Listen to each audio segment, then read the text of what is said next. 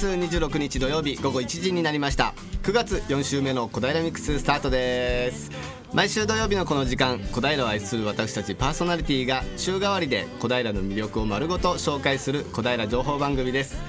今日4週目をお届けするのは一般社団法人小平青年会議所の沼崎直隆と。アシスタントパーソナリティは私フリーアナウンサーの直美でございます。よろしくお願いいたします、はい、よろしくお願いします。さて、はい、昨日大きな出来事がありまして。昨日ようやくあの2児のパパになりましたですね。おめでとうございます。2700グラムの無事なね健康な女の子が生まれまして、可愛いよすごい。あのね顔見た時にあこれ嫁には出せねえなと思ったね。やっぱり出せねえなと思ったね。いやでも奥様もいやでもね大変だと思う、ね、本当に、うん、うん、だからやっぱり世の中のお父さんはね、うん、しっかりやっぱねお母さんすごいよ、うん、お母さん強いよやっぱり、しっかりねあの普段からね優しくしてあげて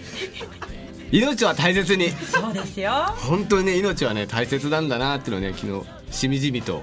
感じさせていただきました、うん、パパもねそうだね。お仕事だプライベートのお付き合いだばっかりじゃいけませんよ。そうだよね、うん、そう。ちゃんとね仕事もしてちゃんと家庭のこともちゃんとやりながら、はい、ゴルフに行くと。でもちょっと奥さんの体はねしっかりと気遣ってあげてくださいね、ね、はい、はい。まずちょっとこの後ね終わり次第すぐに病院に行きますんで、はい、はい、いやおめでとうございます、はい、ありがとうございます。いい報告でした。さて、はい、えー、今日もですねゲストを迎えてのトークや小平レポートなど盛りだくさんの内容でお届けします。はい。今日のゲストは津田塾大学2年生の鈴木理香さんと、はい、一橋大学の岩田文奈さん、はい、お二人をお迎えして、えー、な僕らの夏休みプロジェクトというものについて、はい、いろいろとお話を伺っていきます、はい、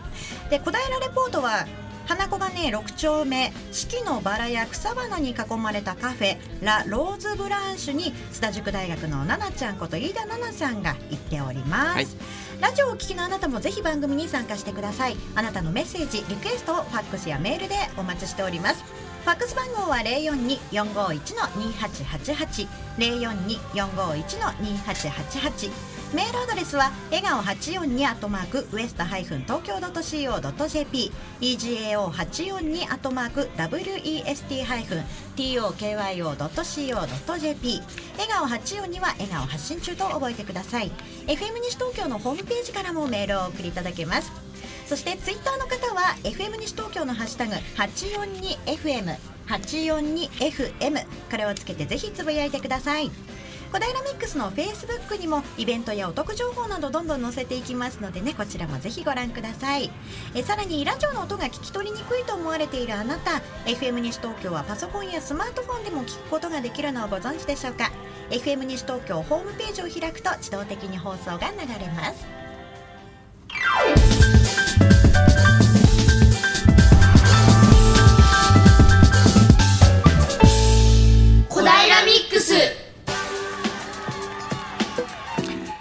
えー、それでは早速小平レポートです。はい今日の小平レポートは小平市花子がね6丁目。四季のバラや草花に囲まれたカフェラ・ローズブランシュに津田塾大学の奈々ちゃん。こと飯田奈々さんが行っています。奈々ペはい奈々ペです、よろしくお願い。します、はい、お願いします、はい、お願いします。本日は西武新宿線花子金井駅より徒歩7分のところにありますラ・ローズブランシュさんに来ております。はい、はい、こちらはですね、花子金駅出てグリーンロードの方にまっすぐ歩いていただいて、うん、整骨院を右にこう入入るとちょっと住宅街になるんですけれども、それをもっとまっすぐ来て、えっ、ー、と白い、えー、白い壁の建物が見えてく左側に見えてくるのですが、そこが、えっ、ー、とラロージュブランシュさんになっております。グリーンロード沿いっていうことでいいのかな？あすみません、グリーンロンドンまっすぐ行っていただいて、うん、えっと、整骨院が見えてくるんですけど、そこを右に、えっと、住宅街に1回入っていただいて、ね、はい、でそこをもう1回まっすぐ進んでいくいただいて、左手側に見えてくるのがラ・ロージュ・ブランスさんになっています。うんはい、グリーンロードよりちょっと1本入ったところになりますね。はい、はい、でこちらですね、えっと、まずと外観なんですけれども白い壁が基調になってまして2階建てのこう1階から2階にこうまっすぐ縦につながっている大きい窓がもうなんとも素敵な外観になっておりまして、でメニューがともう外のお店の外にあったりオープンっていう書いてあったりするのでもうすぐにレストランってレストランカフェって分かるようになっています、うん、あとテラス席も白いテーブルと椅子があるテラス席も見えるので、うん、結構外は分かりやすいのではないかなと思います、で小さいお庭もあって、えっと、緑が今はありますね、お花と緑がすごい、えっと、合っていて素敵なお店になっています、で本日は中にお邪魔しまして、オーナーの森下忠彦様にお話を伺いたいと思います。よろしくお願いします。あ、よろしくお願いします。はい、では早速ですが、ここはどんなお店になっていますか？メニューなどあればご説明いただければと思います。はい。えっとまあ、モーニングセット、ドリンク付きで、えー、600円、まあ、ランチプレートが単品ですと1000円、えー、ドリンク付きですと1200円で、こちらは日帰りメニューとなっております。またあのお子様用にキッズプレート650円でご用意しております日替わりメニューはどのようなメニューがありますか？一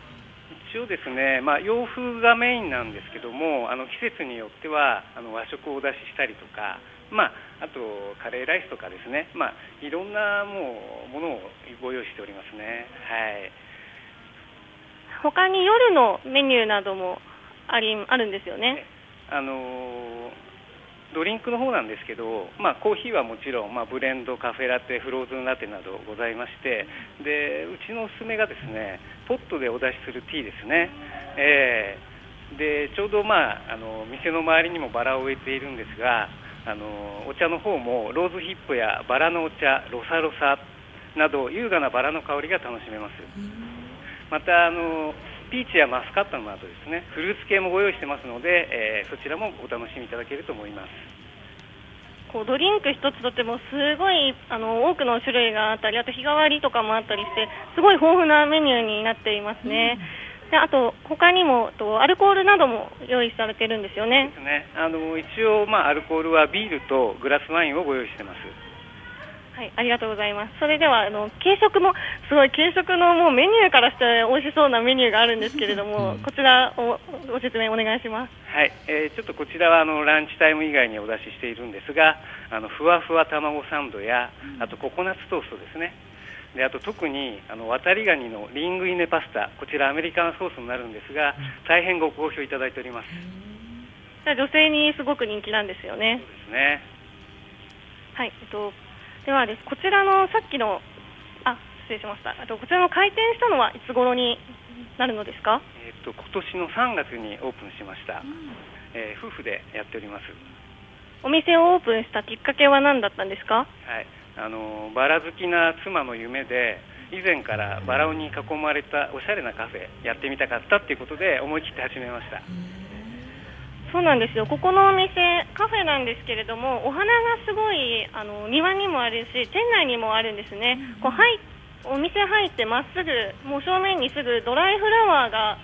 えっと、数多くこうありまして白い店内も白い壁になってるんですけれどもそこに花が生えてすごいあの落ち着くような店内になっていますね。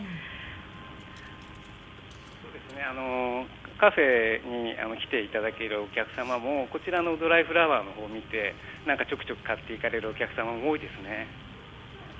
こちらのそのドライフラワーの教室もあるんですよね。はい。あの2階の方でこちらはもう何年も前からあのひなさんっていうあのショップでやっていますのでこちらもあの合わせてご利用ください。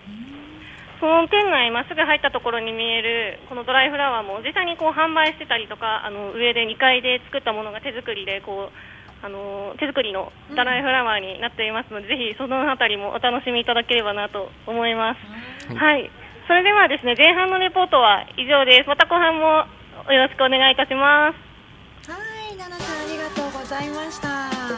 いいね、奥さんがバラが好きだからね。ねだってお店のお名前もラローズブラシですからね。すごくゆったりとした雰囲気、ね、時間が流れているように、ね、人気あるんでしょうね。ね後半も楽しみにしていきましょう、はい、さあそれではここで一曲お届けいたします。えこの後ご登場いただくねゲストの方のリクエストということで、はい、ミスターチルドレンのエソラ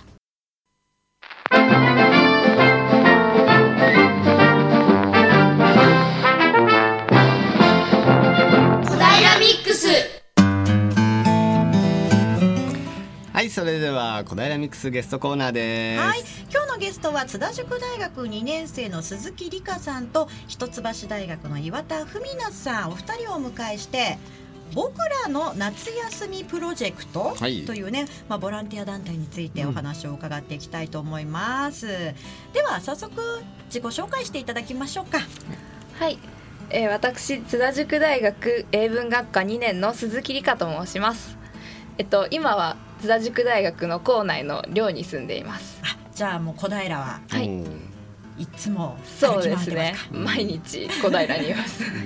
はいそしてもう一方はい、えっ、ー、と津田塾大学とゆかりのある一橋大学小学部2年の岩田文奈です。はい。よろしくお願いします。お願いします。はい、よろしくお願いします。さて、僕らの夏休みプロジェクト、はい、ということですけれども、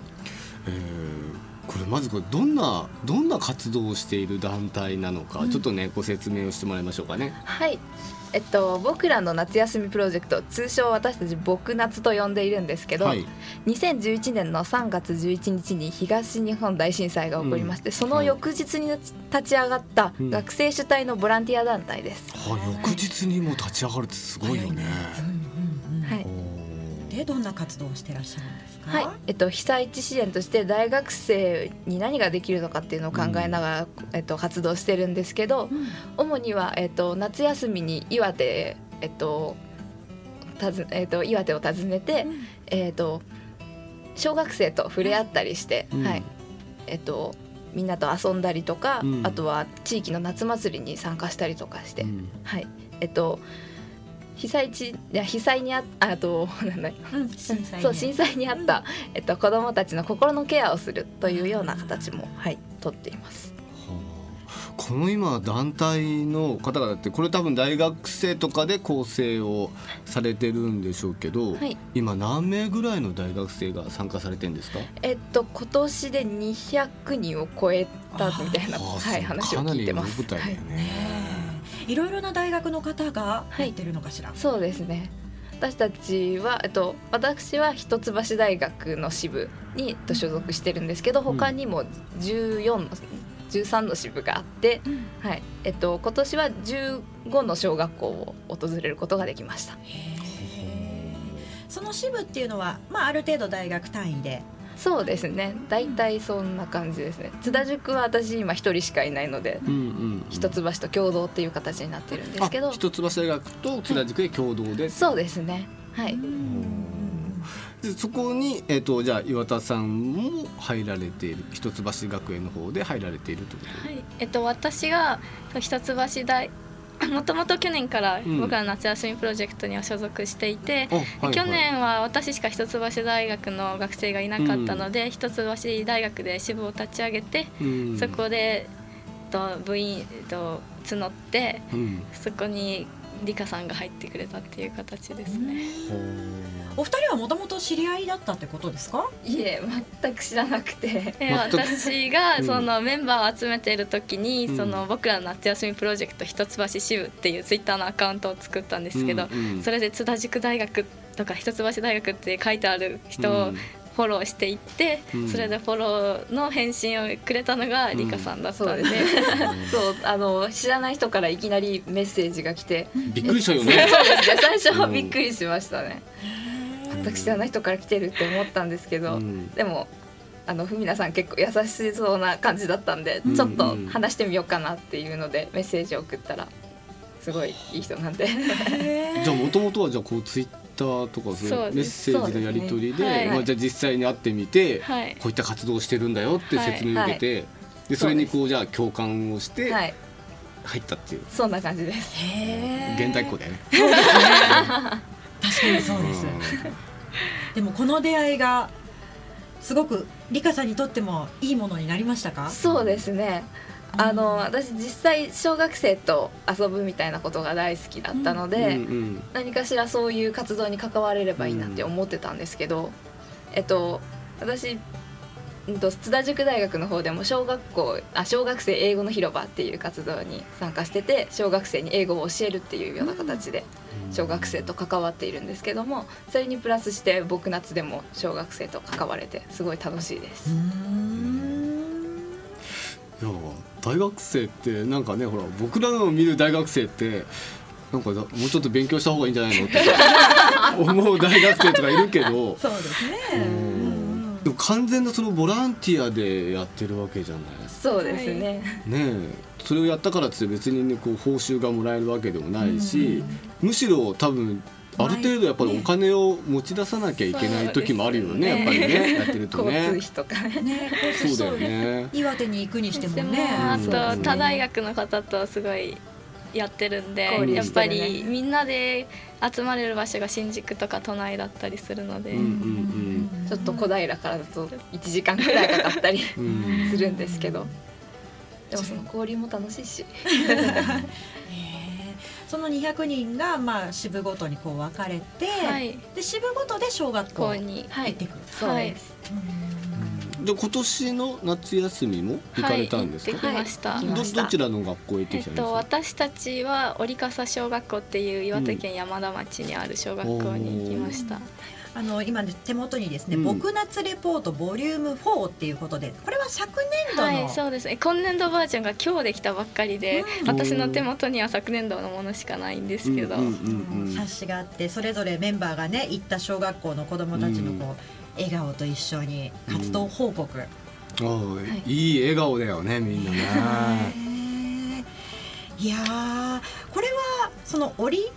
笠小学校、はい、児童はどのくらいの人数いるんですか？全校生徒が40人弱で、うん、その中で僕夏に参加してくれた子どもたちが20人弱ぐらいでした。うんうんで訪れたのは何名で訪れたんですか、えっと、私たち一橋支部が3人なので、うん、3人ともう1人執行部っていうのがあるんですけど、うん、そこから1人来ていただいてその方も大学生なんですけど4人で、うん、計4人で行きました。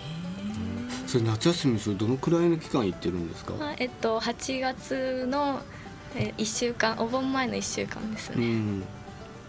1週間行って1週間まるまる子供たちと遊んでというわけではなくて、うん、その現地を見る時間だったり沿岸部周りを少し回る時間だったりでその後に3日間子どもたちと交流して最終日にはその夏祭りっていうのを現地の方と僕ら夏休みが共同で、現地の方がもともとはしていていたものに少し関わらせてもらう形で、今は共同でやってる形で開催していてそこにも参加させてもらって地域の方とか、うん、その交流した小学校の子どもたちに来てもらってまた新たな再会の場所になればって思ってやってます。あの2人とも2年生ということですけれども、この活動を始めたのは今年から？私は今年から今年の4月からリカさんは今年から、はい、私は去年からです、うん、じゃあ去年もどこかの小学校に、はい。今年はまた違う小学校にはい私は支部が変わってしまったのでもともとは青山学院大学支部っていうところに所属していたんですけどそれが一橋支部を立ち上げようってなって去年は藤原小学校っていうところに行ったんですけど今年は折笠小学校っていうところに行きました。その団体に入ってることもすごいけどそこでこうさらに支部を自分で立ち上げようっていうところがすごいよね。そうですよねなんで自分で？はいやっぱりそのも現地の小学校も行けその訪問させていただける小学校も増えてきていて、求めてくれている小学校があるならその支部を立ち上げたいなっていう気持ちになって。もともと始めた当初はどのくらいの学校を回っていたんですか？初めは1年目はその代表の方がいるんですけど代表の方が岩手に行って小学校に声をかけてくださってその時は受け入れてくれるところが1校しかなかったんですけどもだんだんその毎年続けていくにつれて今年はもう15校まで増えましたね。まあでもね、震災起きたすぐだったら周りもね、ね、受け入れる体制がねちょっと今はっていう感じになるかもしれないね、でもそこでちょっとずつちょっとずつ増えていった。かなり地元の方にとってもありがたいと思ってもらえてるのかしらじゃあ。はい。そうですね。お祭りとかであの地元の方とお会いする機会があるんですけどその時に子どもたちが笑顔になってるのを見て大人たちがみんなの元気になってくれるっていうのを私たちも実際に見ることができました。やっぱり子供の笑顔ですよ。やっぱりね、子供の笑顔なんですよね。ねすごく大切なところ。そうだよね。命は大切に。本当ですね。さあここでね一曲お届けしたいんですけれども、はい、あのこの僕らの夏休みプロジェクトのテーマソングが、はい、あるそうなんですよ。えーと、松浦のぞみさんとありささんっていう方がね歌ってらっしゃる、うん、僕らの僕夏、うん、ねこの曲聴いていただきましょう。はい。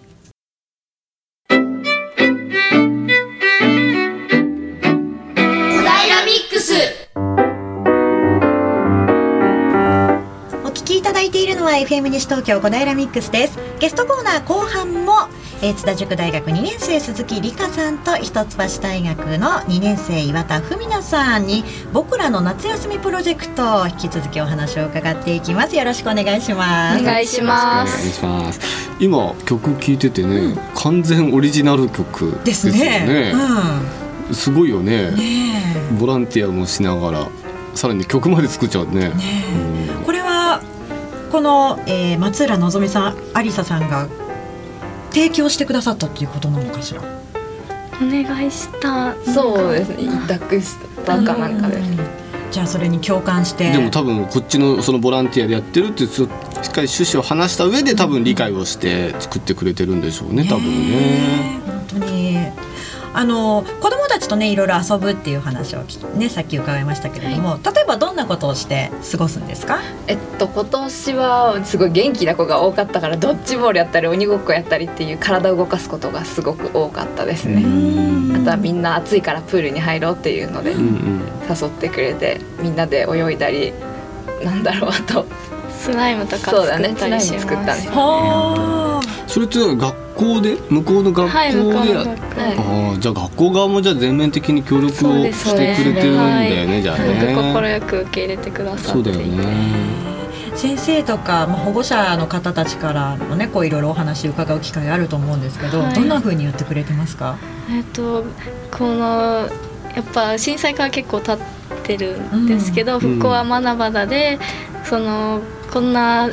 その経って時間が経っていてもまだ来てくれてることにすごい感謝してるっていうお言葉を校長先生からいただいたり、保護者の方からもありがとうございましたってメールいただいたりしますね。そこがやっぱり一番大事なんだよね。やっぱね何事も続けるっていうのはね、はい、大事なんだよね。難しいんだけどね続けるってすごくさ、ね、特に大学生だから4年経ったら卒業しちゃうわけでしょ？卒業をしちゃった後はどうするんですか？と卒業後はやっぱ夏祭りとかを解散してるので、うん、そそれだけでも行けたらいいなっていうのは思ってますし今 OBOG の方もいらっしゃるんですけど夏祭りは見に来てくださる方も結構いますね。でもねぜひねでもこうやって今頑張ってるから卒業しても何かしらこうね関われるようなものをやっぱり作ってもらいたいですよね。そうですよね。で子どもたちがどんどん大きくなってるのを見ていくのもきっと楽しい、うんはい、そうですね、うん、そうですね。ね、なんかさっきねちょっとお話聞いたら夏休みに行ってでなんかその後こう3月の卒業式にもなんか参列させてもらえるんですよね。そうですね小学校によってはその、うんうん、私たちが夏企画っていうのがメインでやってるんですけどその夏に行くやつを交流企画なんですけどそれとは別に春企画っていうのもあって、うん、夏に訪問した小学校の6年生の子たちの卒業式に参加させてもらうっていう。うん、嬉しいだろうねやっぱりね。えちょっとなんか涙が出そうなぐらいこう想像しちゃいました今。ね嬉しいだろうね。ねさあそんなね皆さんがやっている活動ですけれどももうすぐ活動報告会っていうのもねあるそうですね。はい、うん、どんなものですか？えっと活動報告会がえっと今日と明日なんですけれども、うん、えっと、上野毛駅という、えっと、二子玉川の隣の駅でちょっと小平から遠くなってしまうんですけど、うん、ルーポリックという、えっと、アートなカフェで今日と明日行います。うん、えっとそうですね。オリジナル T シャツをあの僕夏の T シャツを着たメンバーが、うん、えっと、駅からいっぱい立ってるので道が分からなかったら聞いてくださればいいんですけれども、あそれじゃあ一般の方も全然こうはい大丈夫です。ね。むしろ一般の方に来てもらいたいですね、はい、いただきたいですねこういった活動やってますよっていうね、はい、そうですねなんかやっぱりその本当に笑顔の様子とかも生き生きと写真とか、うん、あ動画とかで残っているので、うん、それを皆さんにお見せしたいなと思って開いているものです。はい、あとはえっと、カフェスペースもあったりしてお茶とかいただけるようになってます。うんうんじゃあ実際に行った大学生の皆さんとお話ししたりとか、はいはい、現地の様子聞いたりとか、はい、そうですね。現地の今の様子だったりとかも写真で展示してるので、うん、ぜひまた東日本大震災について考えるきっかけになってくれればいいなと思います、うん、でもそのまあ実際に夏に現地に行ってみて現地の様子ってどう感じました？4年経って。そうですね。私はその初めて行ったのが去年でうん、で今年も1回行ってその道とかもやっぱりできてきていてちゃんとバスで私たちは行くんで、うん、通れるんですけどもやっぱ周りが重機が結構置いてあったり、うん、あとは仮設住宅がちらほら目に入ったり、うん、あと山がすごい削られていてなんでかなと思ったらその山を削って沿岸部に運んで、うん、今すごいかさ上げ作業をしているみたいで、そういうなんか現地に行かないとわからないことをいろいろ知れましたね。あとは校長先生が話してくださったのは仮設住宅を最近は出て新しく建った家にアパートとかに移る人が多いらしいんですけど、うん、やっぱり高齢の方が仮設住宅にずっと残ったままで引っ越しもできない状態でいるっていう問題があるっていうのを聞きました。うんうん、リカさんは行ってみてどうでした？そうですね。私の岩田さんと一緒に行って同じ風景見たんですけど、うん、その中に、えっと、仮設住宅の隣ぐらいに仮設のカラオケ店があったんですよね。うんうん、でそれって結構大事なことなんじゃないかなと思って、うん、その歌とか娯楽ってのが結構心のケアになると思うし、うん、それになんかそこからあそのそこからあんまり離れてないところに薬局とかもあって、そうん、そこを視点にして栄えていくんじゃないかなっていうそういうちょっと未来の兆しが見えたような気もしました。少しずつですけれどもね、はい、皆さんきっと前に向かって。そうですね。でも大変は大変ですからね、お二人は来年もまたこの活動を続けるんですか、はい、そうですねそう思ってます、来年に向けてね、今メンバーも募集してるっていう話ですけれども、はいはい、どんな人と一緒に行きたいですか？そうですね本当にもう子供が好きで、うんうん、少しでも岩手に興味があって、うん、東日本大震災の復興に携わりたいって思ってる人であれば誰でも大歓迎です。そうですね。やっぱり人数多い方がね。そうですね。子供たちも嬉しいですし、ね、やっぱり大学生と遊ぶのは。一橋大学支部はい。現在何人？現在三人です。これは大変でしょう。やっぱり大変だよ。ね多いところはどのくらいの人数で？多いところは二十人ぐらいですね。二十人でやる準備だ当日の作業だなんだを三人でやるわけでしょ？うそうですね。それは大変だよ。ねえ。ちょっとやっぱりねこれね皆さん手伝ってもらいたいなと思いますよね。ねあの行ってみて大変なだけじゃないしきっとお二人にとっても良かったなって思う身になることってあると思うんですけど、はい、どんなところが？いややっぱり、普通に嬉しいですよね。子供たちが「あ私名前ふみなでふーちゃんって呼ばれてるんですけど「うん、ああふーちゃんだふーちゃんだ」とかその迎えに行くとすごく仮設から通ってる子が多かったんで私たちがバスで迎えに行ったんですけど、うん、バス停で30分も前から待ってくれてる子どもたちとかもいて、やっぱり普通に素直に嬉しかったですね。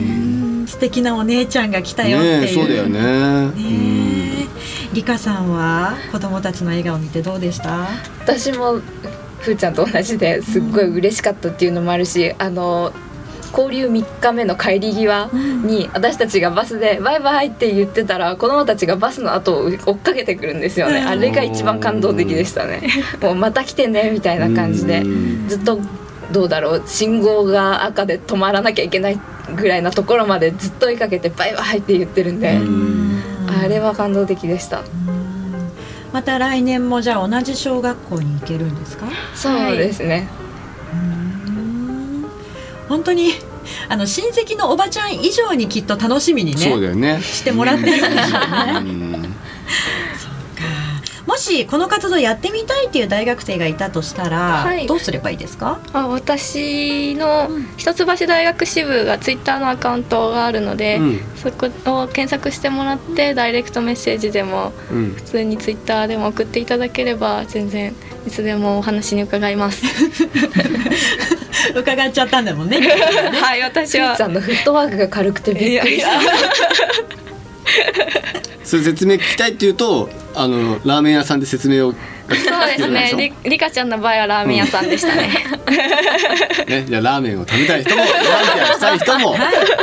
ぜひね応募してもらいたいと思います、はい、僕らの夏休みプロジェクトを検索していただければホームページもね、うん、ありますので、はい、そちらもぜひご覧になってみてください。え今日と明日は活動報告会ということで、はい、はい。髪髪の毛、はい、髪の毛駅です、はい、お近く行かれる方はね、はい、ね、ちょっとね、ぜひちょっと行って、ね、どんな活動してるのかってやっぱね、見てもらいたいと思いますよね。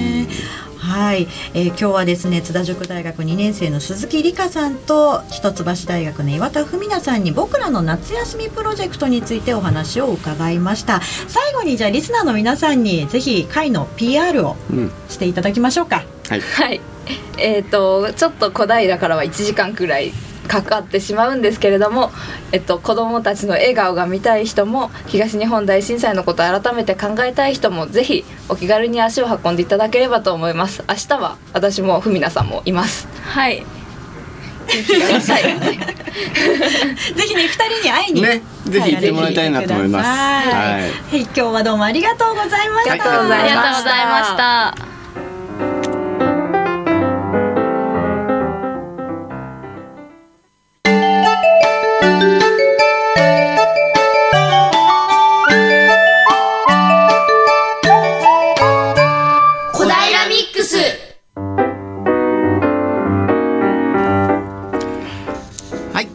それでは2回目の小平レポートです。今日の小平レポートは花子がね6丁目にありますラ・ローズブランシュに津田塾大学のな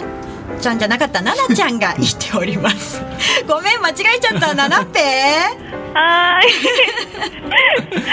ななちゃんです。はい。ななちゃんです、はい、よろしくお願いします、はい、よろしくお願いします、はい、えっと、本日は、えっと、前半に引き続き西武新宿線花子金井駅より徒歩7分のところにありますラ・ローズ・ブランシュさんに来ております。はい、先ほどあそうですね。今前半と後半とレポートの間にですね、あのちょっとドリンクをですねなんといただいてまして、はい、マスカットのお茶をいただいたんですけれども、もうすごいなんかすっきりしてて、すごい飲みやすくて、でちょっとほんのりこうマスカットの香りもあって、本当に美味しくいただいて、もう本当にあの普通にオーナーさんとおしゃべりして楽しんでしまいました。はい。えっと他にもですね、そのドリンクはマスカットの他にも季節によってフレーバーが変わったりするものなどもありますので、はい、ぜひお試しいただければと思います。そしてですね、はい、前半の場所の訂正なんですけれども、はい、あの私先ほどグリーンロードと光が丘商店街をちょっとまの、えっとの道ののあすみません、えっと、グリーンロード沿いにお店があります。だよね、だよね。はい、すみません、はい、はい、グリーンロードをまっすぐ行っていただいたところにあります。で、整骨院さんは、えっと、光が丘商店街の整骨院を曲がっていただいてもあります。はい、わかった。はい、光が丘商店街から行くんだったら、整骨院のところを曲がって入っていけばいいのね。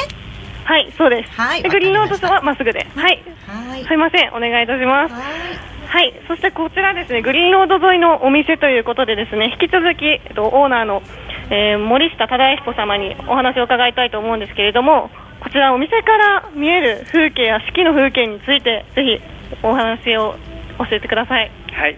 えっと、グリーンロードに面していますのであの緑鮮やかな風景が広がっています、うん、でお店の周りにはバラを中心にオルレや瑠璃祭りなど四季を通して花を咲かせているのが特徴です。で今の時期秋ですからあ、えーと、白い、えー、アキレアですね。あとボルド色のコレオプシスなどですね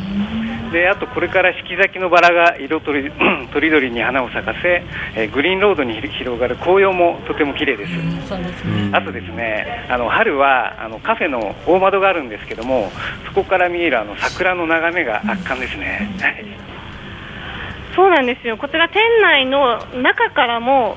あのもう窓にもう目の前にあるんですよ、あれあれですよね。そうですね、ええ、あの1階までつながってる大窓ですね、はい、その大窓にもう桜がすぐ見えるので店内からもお楽しみいただけますし外のテラス席からもこうあの夜風をこう感じながらこうあるあのお酒を飲まれる方もいらっしゃるそうでもう春の時期は混み合うすごい混み合うんですよね、えー、大変混み合いますね。はいそれでですね今はですねちょうどお花は植え替えのこう時期ということで先ほどのあのアキレアという白い小花はもうすぐなんですよね。そうですね。10月には、えー、咲き始めると思います。はい、ので10月頃にぜひはいお楽しみもうすぐですねお楽しみいただければとはい思います。そしてですねこちらにですねお客様がもうあのずっと私が店内に入ってからもうずっとひっきりなしにいらっしゃってるんですけれども、えっとお客様の層についてはいお願いいたします。はい。えっとまあ、平日はママ友さんが多く、うん、えー、お子様連れでランチにいらっしゃいます。またあとご年配の方々も、えー、ティータイムやビールなどを楽しんでいらっしゃいますね。そうなんです。先ほどもお子様がいてお子様ランチ食べてましたね。そうですね。なんかふわふわ卵サンドっていうのすごいお気に入りのようで、えー、いつも食べて いただいてます常連さんも今テラスの中にいたり。ですね。常連さんもいらっしゃるんですよね、はい。そうですね。もう週何回か来ていただける常連さんもいらっしゃいますね。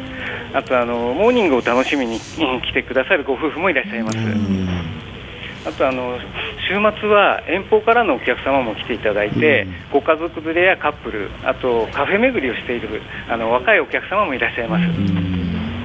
結構いろんな客層の年齢層の方がいらっしゃるんですね。そうですね。あのこちらも楽しみです。はい、それではですね、とリスナーさんに向けて一言お願いいたします。はい、あの当店あの来てくださるお客様にリラックスしていただけるように努めてまいります。あとまたあの夕方以降、夜カフェも貸し切りパーティー形式で承りますので、あの料理とお気軽にお問い合わせください。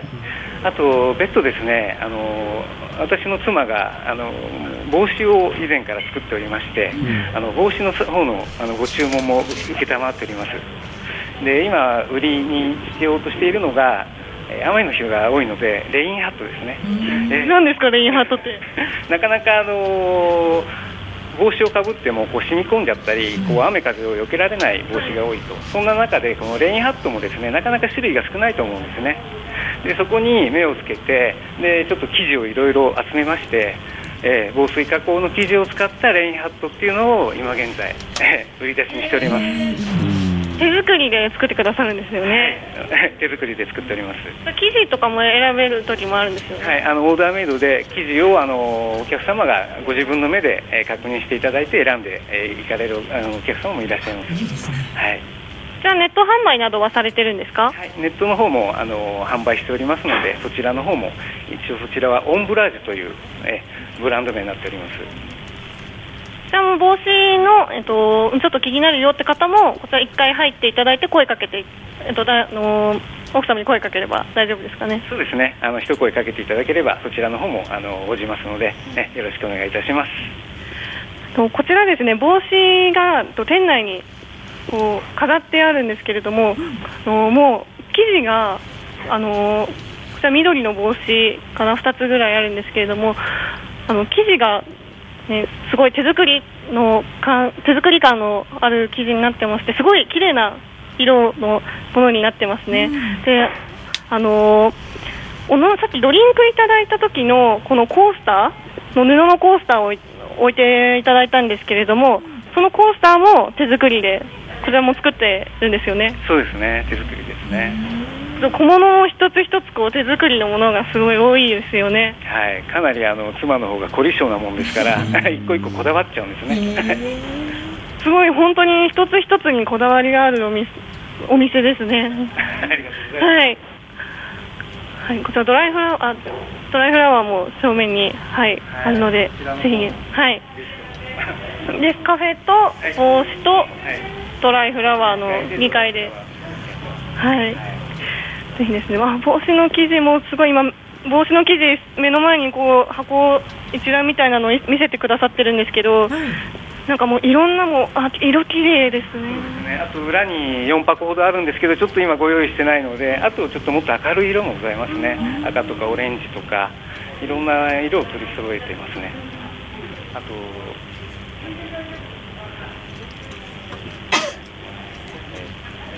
はい、ありがとうございます。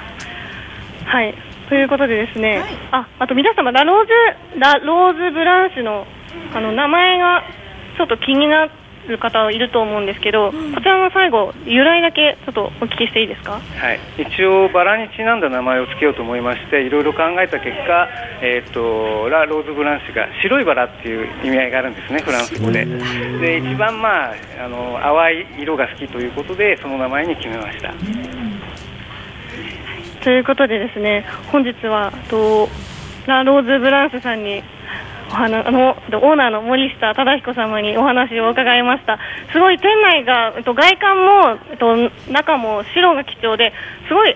明るい店内になっていますので、ご家族やカップルでもお一人様でももうすごく入りやすい店内になっておりますので皆様ぜひぜひ来ていただければと思います。はい後半のレポートは以上です。はいありがとうございました。白いバラって意味だったんだね、ね、いやちょっと最後にねもしあれだったら聞こうかなと思ってたんだよね、うんうん、ローズはわかりますけど、ね。うん、ローズはわかるけどブランシュ。って何なのかなと思って、実はねこちらのお店なんですけれども、うん、私が小平のあるイベントで MC でね外に出ていた時に、リスナーさんがすごく素敵なお店があるからぜひぜひって言って行ってみてって言ってくれたところなんですよ。今なんかレポートを聞いてたなんかすごいなんかこうあったかいような感じのお店の作りなんだなっていうのが分かるよね、ね、そしてあのオーナーさんの森下さんがすごく、うん、なんかほわっとみんなのことを包んでくれそうな感じのね、ねお話の仕方でしたよね、ね、ちょっとね行ったことないんでちょっとねぜひ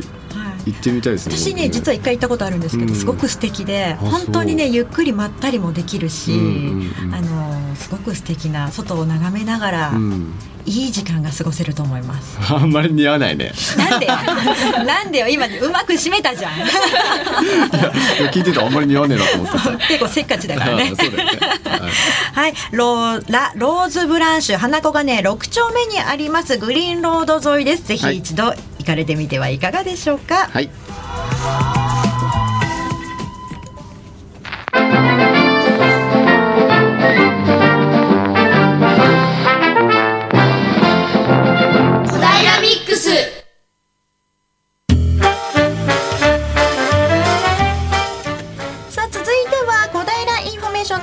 です。市内で開かれるイベントや活動の情報などをお伝えしてまいります。沼ちゃんお願いいたします。はい。えっ、ー、と10月の8日。こちら平日木曜日ですね、はい、えー、こちらですね小平の駅前で、えー、青梅街道中町交差点からえー、10時25分スタートでですね、あのー、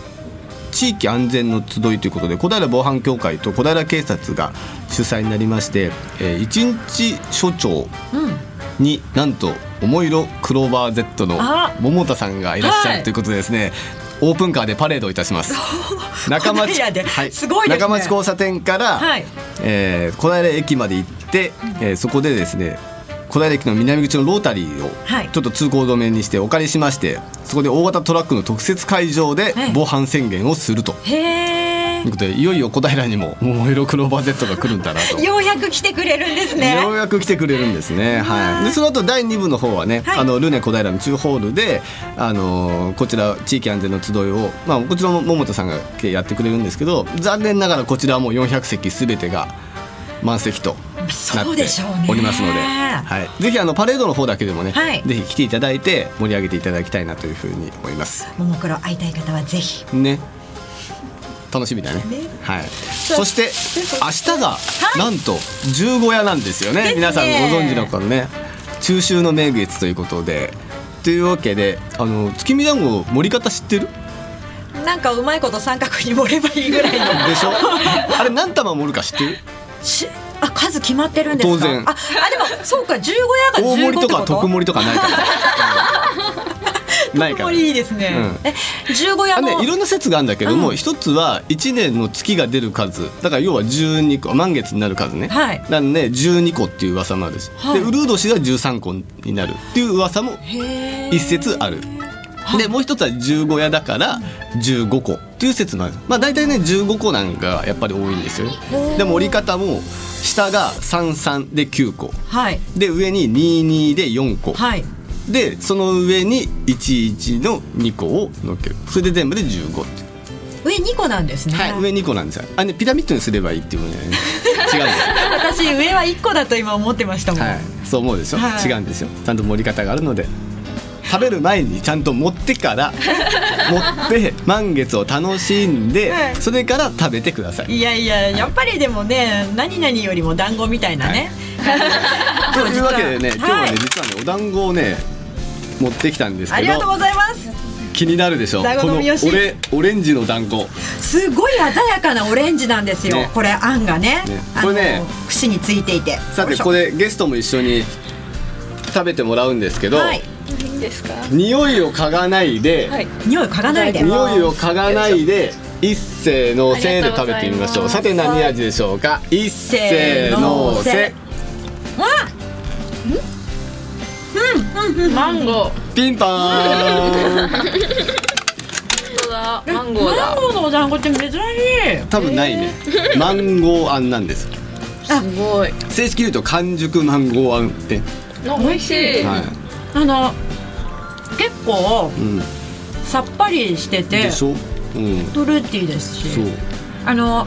よくお店で売られているあの乾いたマンゴー、うんうんうんうん。あれ好きな人は絶対好きですよね、そうです。うんよくほらゼリーとかねなんかねこう、うんうん。ムース系なのはあるけどあんこにしちゃったのね。そう。あ意外に合うんだなと思ってさ、うん。美味しい美味しいああと残り2分ぐらいなので沼ちゃんお願いします、はい。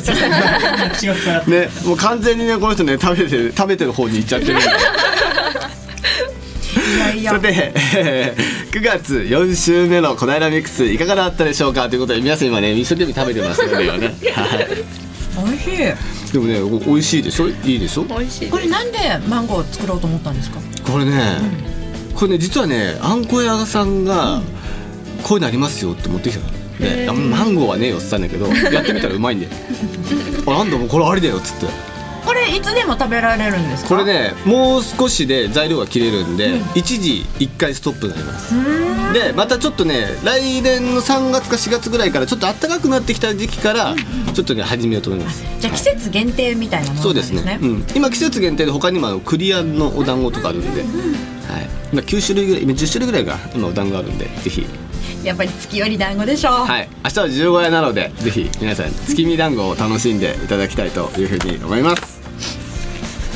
食べ食べましたよ今。大 さあ今週の放送はメインパーソナリティ沼崎直隆アシスタントパーソナリティ直美そしてレポーターは飯田奈々でお届けいたしました。はい。ねそしてゲストのね方々もはい。本当にすごいなって大学生見直した。ありがとうございます。うん大学生見直した。すごいなと思った。今時の大学生って私たちの大学生の時と違うんですねきっと違うね。本当に目的的を持ってうん。何かをやっているっていう子供、子供じゃないです。大学生が多いなと思って、いやーすごい本当に。感心したよ。偉いなと思っあのぜひね来年も素敵な笑顔に会えたら、うん。またこちらのねスタジオに遊びに来て報告をお待ちしております、たはい。さあまたね来週もぜひねこのアイアンミックスをねお楽しみにしていただきたいなというふうに思います。はいそれではまた来週。はいまた来週もよろしくお願いします。さようなら